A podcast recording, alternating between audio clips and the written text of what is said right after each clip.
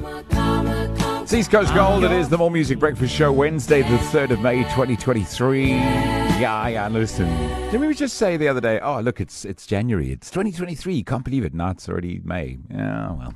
Some of the worst decisions ever made. If you were to look back at your life and say, well, that was a dumb decision, what was the worst one that you think you've ever made? I'd love to know. Gordon at ecr.co.za. The worst decision you've ever made. Here are some of the worst decisions that businesses have ever made. Uh, Decca declines to sign the Beatles, Decca Records. The official reason for the record company's infamous decision to pass on the Fab Four in 1962 was uh, guitar groups are on the way out.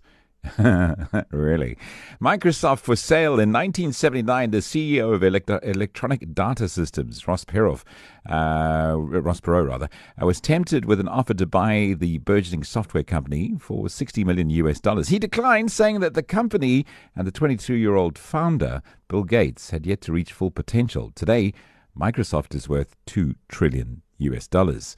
Star Wars merchandise. In 1973, 20th uh, Century Fox allowed George Lucas to lower his fee for directing Star Wars and grant him all merchandising rights and rights to any sequels. Yes.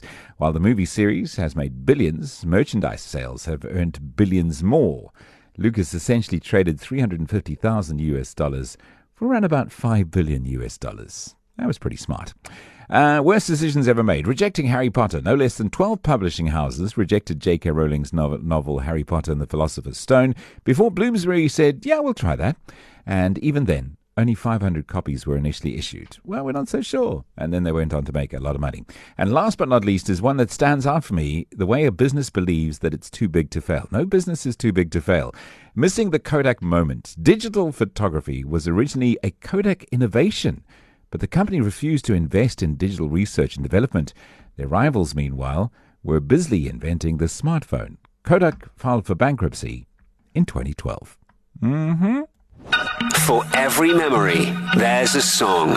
And we bet you'll hear it on East Coast Gold.